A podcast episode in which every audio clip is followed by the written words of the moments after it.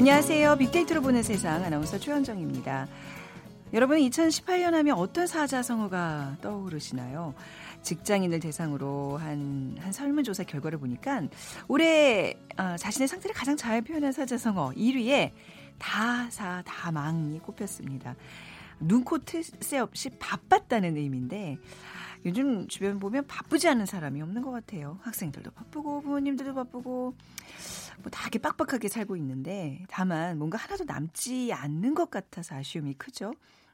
올해 트렌드 뭐 워라벨 소확행 저희 프로그램에서도 여러 차례 전해드렸는데 실제로 이런 트렌드와는 또 거리가 멀게 종종 걸음으로 분주하게 살고 있습니다. 자, 이제 올해 20일 정도 남았죠. 올 한 해 정리 잘 하시고요. 내년 이맘때는 뭐 온수대통, 만사형통을 떠올릴 수 있는 날들이 찾아오기를 기대해 보겠습니다. 세상의 모든 빅데이터 시간. 오늘 국회의원 세비라는 키워드로 빅데이터 분석해 보고요.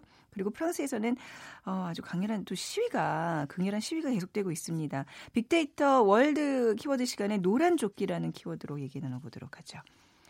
자, 오늘 빅퀴즈입니다. 프랑스를 대표하는 것들이 많지만 그 중에 이 음식도 유명합니다. 로마 시대부터 프랑스는 가장 품질 좋은 이것을 생산하는 국가 중 하나로 손꼽히는데요. 이것이 없는 식사는 어, 한눈 없는 미인과 같다는 얘기가 있을 정도입니다.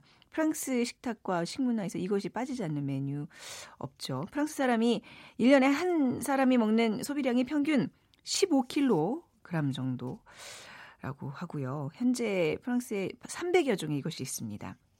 소, 염소, 물소, 양 등의 동물의 저제에 들어있는 단백질이 응고된 식료품입니다. 요리나 디저트, 와인, 안주에까지 폭넓게 사용되고 있는데요. 무엇일까요? 1번 피클, 2번 치즈, 3번 잡채, 4번 고추장찌개. 오늘 당첨되신 두 분께 커피와 도넛 모바일 쿠폰 드립니다. 휴대전화 문자메시지 지역번호 없이 샵 9730이고요. 짧은 글 50원, 긴 글은 100원의 정보 이용료가 부과됩니다.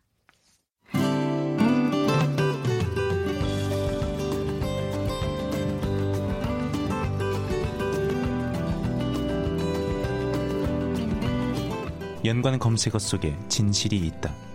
KBS 일라디오 빅데이터로 보는 세상. 세상의 모든 빅데이터. 빅커뮤니케이션 전민기 팀장과 이 시간 함께하겠습니다. 어서 오세요. 네, 반갑습니다. 전민기입니다. 오늘 제가 흥분하면 안 되는 거죠. 주제가 벌써 흥분할 시도 보이고 있는데 국회의원 세비 인상에 대한 얘기입니다. 이게 어, 어떻게 된 건지 좀 한번 얘기를 좀 나눠볼게요. 네. 네, 일단 지금 어, 지난 금요일 오후에 네. 국회의원들이 본인들의 세비 인상을 오후에 음. 처리를 했어요. 네. 그래서 사실은 다른 이슈들 속에 살짝 묻혀 있었는데 네. 청원 게시판에 글이 올라옵니다. 음. 세비 인상 폭과 관련해서 비판 여론이 들끓기 시작하고요. 네.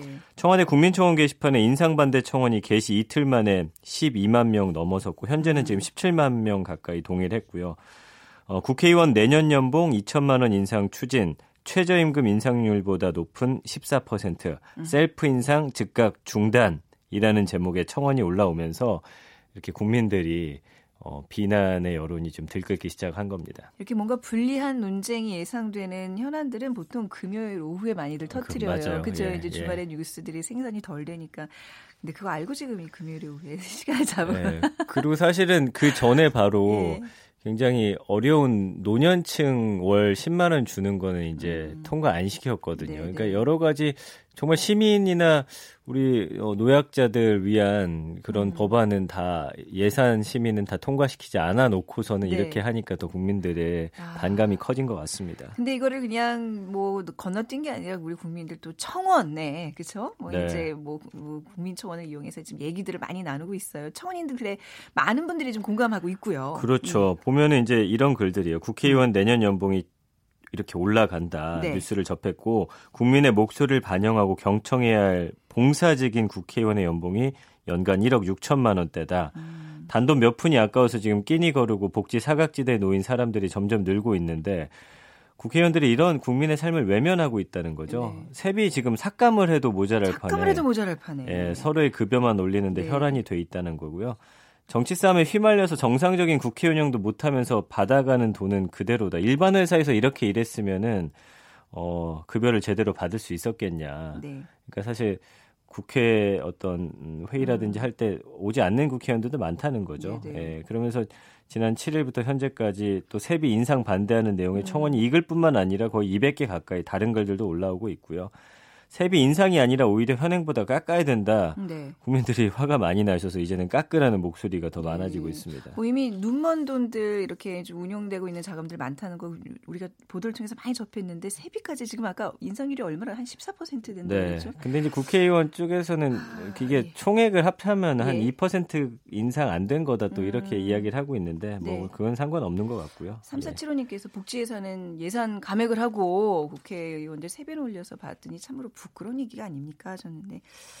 자, 뭐 이런 유의 이제 반응들 빅데이터상에서 지금 뭐 많이 모여 있을 것 같아요. 어떻게 네. 나타나고 있죠? 3일 동안 3만 1,500여 건 언급됐고요. 연관어 보면 국회의원 인상, 뭐 청원, 민주당, 자유한국당, 심상정, 예상, 최저임금 적폐 심상정 의원의 인터뷰가 또 화제가 되면서 정의당 심상정 어, 의원의 이름 올라왔고요. 음. 감성어 긍부정 비율 보니까 4.2 대 73.1입니다. 네. 네, 역대 제가 본 것 중에는 부정 비율이 긍정 비율에 비해서 이렇게 네. 높은 것 찾아보기 쉽지 않고요. 그나마 긍정 감성어도 신속하다, 신속하게 처리했다. 이게 그냥 긍정어로 잡힌 거지. 네. 사실 이거는 거의 100% 부정 비율이라고 보시면 될것 음. 같아요. 그래서 부정 감성어 보면은 화나다. 이 단어가 참 제 눈을 사로잡았어요. 어림없다.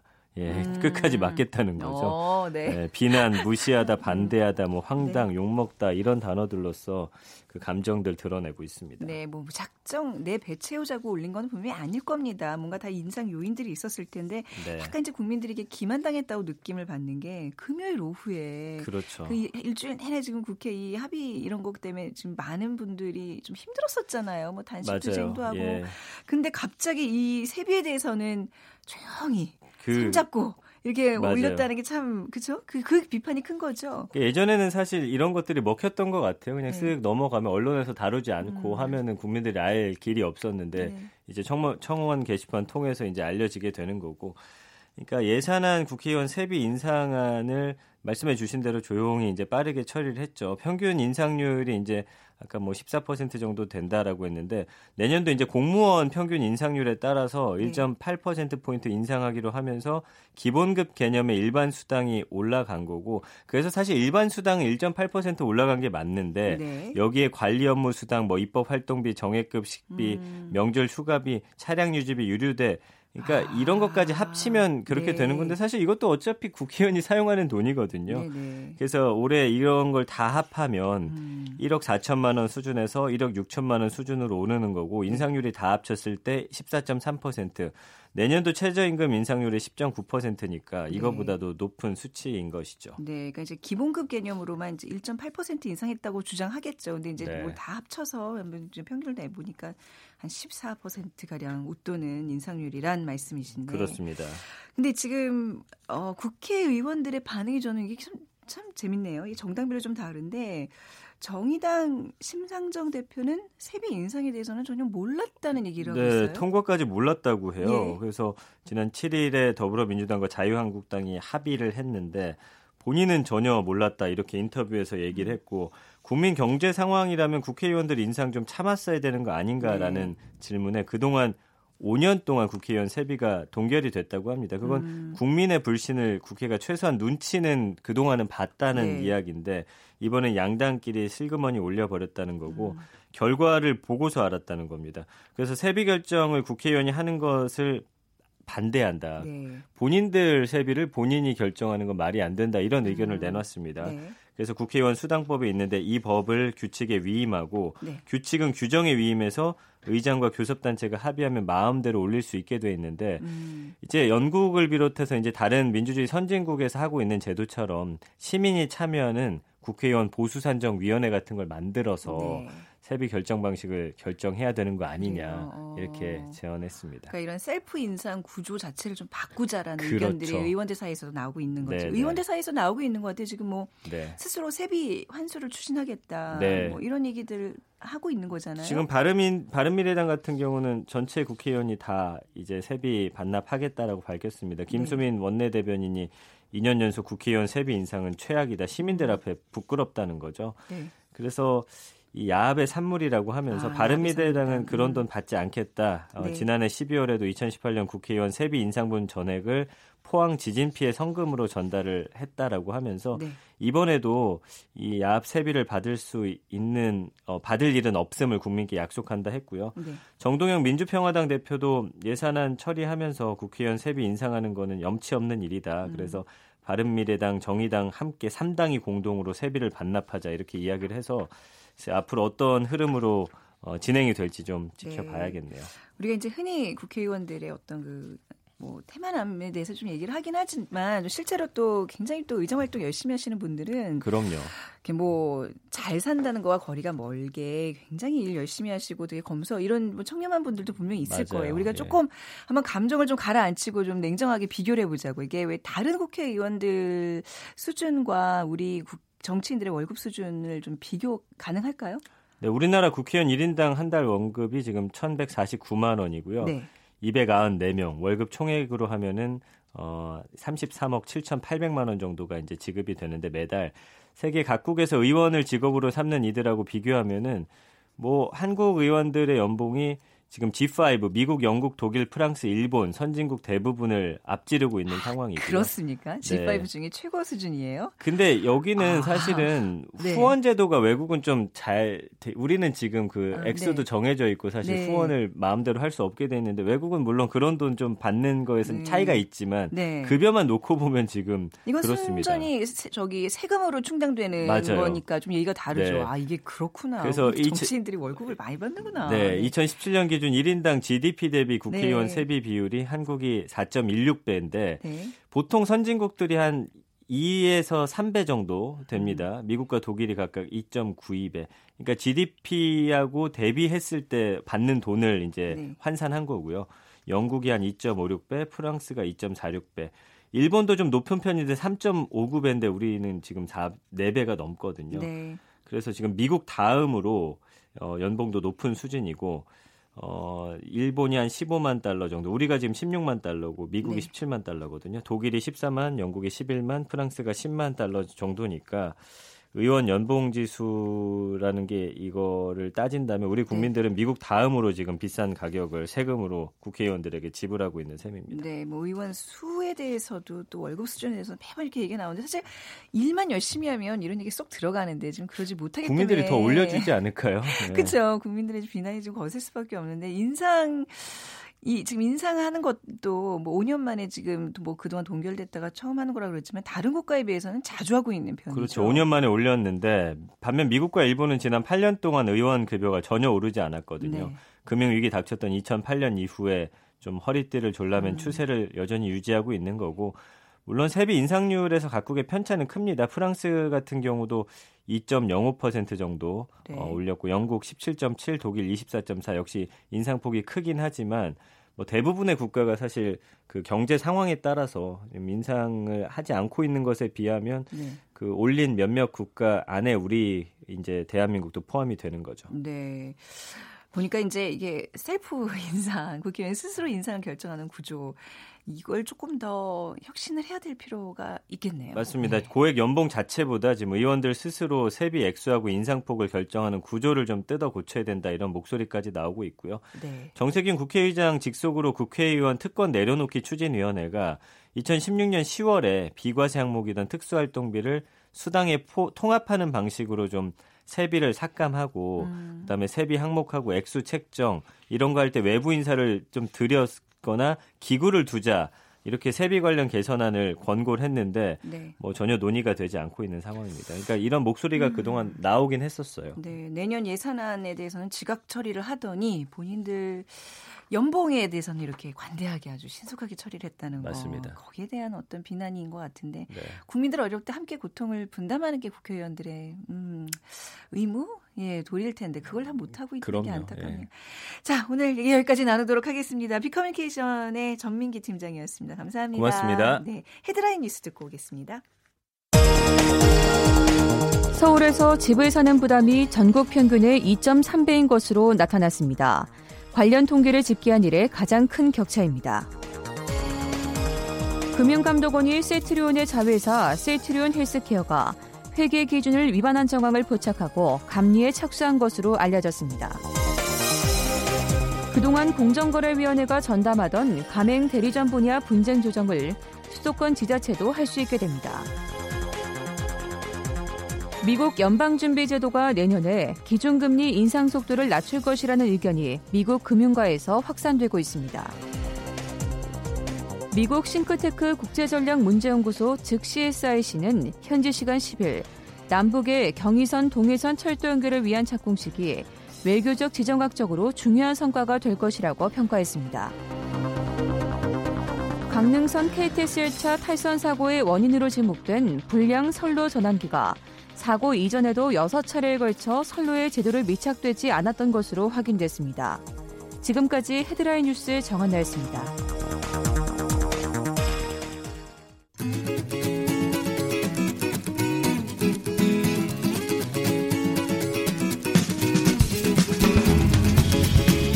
우리가 보는 세계 세계가 보는 우리 빅데이터로 분석한 세계의 이슈들 KBS 1라디오 빅데이터로 보는 세상 빅데이터 월드 키워드 네, 오늘 임상훈 국제문제평론가와 함께하겠습니다. 어서 오세요. 네, 안녕하세요. 네, 먼저 비퀴즈 부탁드릴게요. 네, 어, 프랑스의 식탁과 식문화에서 이것은 빠지지 않는 메뉴입니다. 아, 프랑스 사람이 1년에 한 사람이 먹는 소비량이 평균 15kg 정도라고 하고요. 아, 프랑스에는 현재 300여 종이 넘는 이것이 있습니다. 소, 염소, 물소, 양 등의 동물의 젖에 들어있는 단백질이 응고된 식품인데요. 이것은 무엇일까요? 요리나 디저트, 와인 안주에까지 폭넓게 사용되고 있습니다. 1번 피클, 2번 치즈, 3번 잡채, 4번 고추장찌개. 네.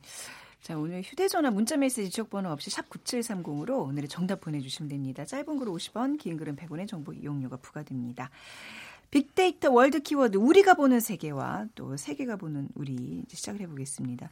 어, 우리가 보는 세계 먼저 좀 시각을 파리로 돌려볼게요. 얼마 네. 전에 지난주 이제 안 오셔서 저희가 다른 분과 전화 연결통해서 이 시간 함께했는데 네. 파리 다녀오신 거잖아요. 네, 맞습니다. 아니 그런 극렬한 시위가 지금 벌어지고 있던데 네. 어때요? 현지에서 보시니까요. 어, 시위 자체는 굉장히 과격해지고 예. 있고요. 어, 숫자는 어, 4주째, 그러니까 지난 토요일이 4주째였는데 어, 우려했던 것 에 비해서 조금 줄었습니다. 줄었어요. 그런데 그 과격 양상은 뭐 변하지 않고 네. 심지어는 이제 경찰 입장에서 장갑차까지 아, 시내에 들어갈 네. 정도니까 고등학생들까지 막 참여 그러던데. 네, 고등학생들까지 참여했는데 그 경찰이 고등학생 시위를 진압하는 과정에서 약간 아 뭐라고 할까요? 좀 인권 유린의 음. 그 어떤 이런 모습들이 나오면서 또 시민들의 분노를 자극하는 네. 그런 일도 있었고요. 그러니까 저희도 뭐 이런 시위를 많이 경험했던 어떤 국가로서 네, 네. 관심 있게 보는데 오늘 사실 우리는 우리의 자랑은 평화 시위였잖아요. 여기 네. 보면 너무 강성, 너무 폭력이 난무해요. 이 그런 이런 폭력을 써야만 하는 어떤 핵심적인 요구, 그렇게 정말 간절한 어, 요구가 있는 건가요? 어떤 거죠? 그러니까 지금? 이 네, 네. 굉장히 다양한 우리가 이 짧은 시간에 다 얘기할 수 없는 다양한 내용들이 있는데 그냥 시위 자체만 놓고 얘기를 하자면요. 어 이들의 그, 포, 그 평화 시위 안에 그 폭력을 행사하는 사람들이 끼어 들어가면서 그렇게 된 변질된 점도 있어요. 음. 네, 네. 근데 다만 어, 우리 시위의 경우에 만약에 이제 시위 중간에 그런 폭력이 들어갔다면은 모든 것을 폭력 시위로 이렇게 덮어버리는 경향이 있잖아요. 예, 예. 프랑스에서는 그렇진 않고 일부 그런 사람도 있지만 네. 이 시위의 뭐라고 할까 핵심은 거기에 있는 게 아니라 폭력에 있는 게 아니라 음. 이들의 요구에 있다는 쪽으로 어, 언론들이 좀 이렇게 그 보도를 아. 자정적 그런 걸 그렇군요. 하죠. 아, 좀- 그 이제 폭력으로 통해서 이 뭐 물타기를 하는 게 아니라 그렇죠. 그 시위 핵심 내용에 대해서 맞습니다. 계속 포커스를 맞춰 주는군요. 안 언론이. 한다는 거. 음. 그런 점에서 이제 그 프랑스 언론에서 우리가 제가 이제 느낀 것 중에 하나가 이제 그런 게 있었고 반대로 근데 시민 차원에서 보자면은 어 말씀하신 것처럼 우리는 평화 시위가 이 우리 문화에 정착돼 있잖아요. 그러니까 일반 시민들의 네. 시위의 경우 어 그런데 거기도 일반 시민들의 시위였던 거는 맞는데 굉장히 폭력적인 그런 게 많이 들어간다는 거. 그러니까 그거는 어떻게 보면은 그 우리 문 그 어떻게 보면 우리 문화가 된 것 같아요. 네. 그 이제 그건 자랑스러워 할, 폭력- 할 만한. 시위도 굉장히 좀 두려운 마음으로 지켜봤지만 폭력 진압도 예전부터 약간 프랑스 경찰들의 유럽이 다 그렇습니다. 유럽이 다 그런가요? 네. 네. 시위함. 근데 그 정부 책임을 하나를 또 네. 지적하지 않을 수 없는 게 처음부터 폭력 시위가 나오진 않았거든요. 음. 1차, 2차째는 그냥 점거 시위를 했는데 어, 마크롱 대통령을 포함해서 정부가 까딱도 안 했어요. 네. 뭐 심지어 마크롱 대통령은 두 번 다 외국에 나가 있거나 해간 저 네. 대통령 궁을 비워 있는 상태에서 네. 세 번째 주에 들어와서 폭력 시위를 하니까 비로소 이제 들어주잖아요. 네. 이건 정부가 어떻게 보면 어, 어. 대응을 잘못했다고 볼 수가 있는 것이죠. 네. 폭력을, 폭력을, 행사를 해야 유, 유도를 한 거네 어떻게 보면 예, 해야 네. 들어준다. 이 잘못된 선리를 그렇죠. 남기는 거 그렇죠. 아닌가요? 그렇네요. 네. 출신들도 굉장히 다양하잖아요. 네. 이들이 다 함께 노란 조끼를 입을 수 있었던 거 어떤 원동력이 있는 거죠? 구심점이 그러니까 뭐예요? 일단 노란 네. 조끼라는 의미는 상징은 뭐냐면은 그 운전자들이 그 프랑스 사람들은 자, 기 그 차 안에다가 노란 조끼를 가지고 다녀요. 네. 이렇게 예를 들어서 비상 상황이 있을 때 밖에 나 아, 도로에서 나갈 수도 있잖아요. 삼각 표시판처럼. 그렇죠. 네, 그런 것처럼. 네. 그래서 노란 조끼를 입고 이제 그 상황을 대처해야 되기 때문에 그걸 놔둔다. 그러니까 아, 노란 조끼를 입는다는 것은 그런 거죠. 나는 운전한다. 음, 그 네. 의미인 것이지. 그러니까 왜 그러냐면은 이번에 유류세의 인상으로 인해 가지고 이제 촉발돼서 그렇게 됐다 그랬잖아요. 근데 유류세가 다는 아니지만 어쨌든 간에 그게 촉발된 네. 어, 그렇게 그 원인이기 때문에 이제 운전자를 상징하는 그 노란 조끼를 입고 음. 나온 거기서 출발이 된 거였죠. 네. 근데 이제 학생 저 학생들이 합류 나중에 하고 네. 뭐 다양한 층에서 합류를 하는 그런 네. 양상으로 이제 크게 번져간 거죠. 오늘 새벽 뭐 조금 전에 저희 프로그램 전에 뉴스에서 나왔습니다만 네. 마크롱 대통령이 이제 대국민 담화를 발표하면서 뭐 많은 부분 좀 이제 뭐 물러선 네. 그쵸 그 양보하는 지금 제스처를 보이고 있는데 어떤 내용인가요? 어 일단 크게 세 가지를 이제 양보를 했다 할 수 있는데 네. 어그 최저임금이 프랑스가 이제 월 최저임금이 1,498.47 유로예요. 음. 그러니까 유럽 에서 뭐 최고로 높은 건 아니지만 그래도 어, 높은 편이고 독일하고 비슷한 수준인데 네. 아 이게 여기서 100유로 월 100유로를 더 인상하겠다. 이게 굉장히 큰 폭의 인상이거든요. 음. 어, 6.6% 계산해 보니까 6% 6.6% 인상이 되던데 네. 어, 이렇게 되면은 독일보다 앞서는 이제 굉장히 큰 폭의 어. 최저임금 인상. 이게 이제 그 대통령이 약속한 것이고 네. 그 다음에 이제 그 사회 그러니까 일반 사회 보장 뭐라고 할까 사회 보장을 참여하는 그 기금이라고 할까요? 이런 이제 세금이 있는데 이게 점점 올라가고 있었어요. 마크롱 대통령 역시 이거를 인상을 했는데 여기에 대해서 어그 월 2천 유로 이하 소득자에게는 음. 부과하지 않겠다 뭐 이런 거라든가 네. 그다음에 초과 임금 예를 들어서 야간에 작업을 한다든가 이런 초과 임금에 대해서는 세금을 추가로 부여하지 않는다든가 네. 몇 가지 뭐라고 할까 당근을 준 건 있어요. 음흠. 근데 이제 어, 국민들이 큰 불만을 가졌던 것 중에서 부유세를 음. 폐지했던 것 어, 마크론 대통령이 부유세를 폐지하겠다 네. 이런 게 있었는데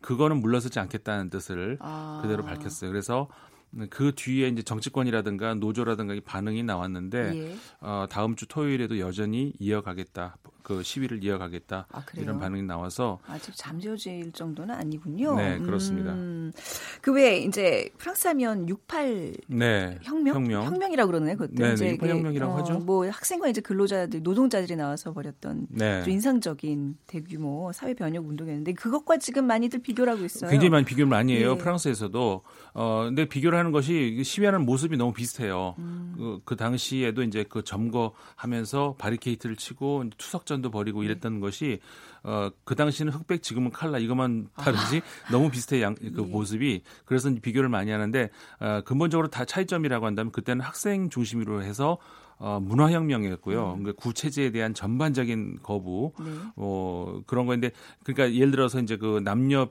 차별 이런 거에 대해서 이제 거부를 한다든가 음. 이런 거 그 전까지는 프랑스도 여성에게는 여성스러움 뭐 예를 들어 치마 입어야 되고 음. 담배 피면 안 되고 이런 게 네. 있었거든요. 그런 거를 이제 없애버리라는 이제 학생들의 요구 뭐 이런 거였고 네.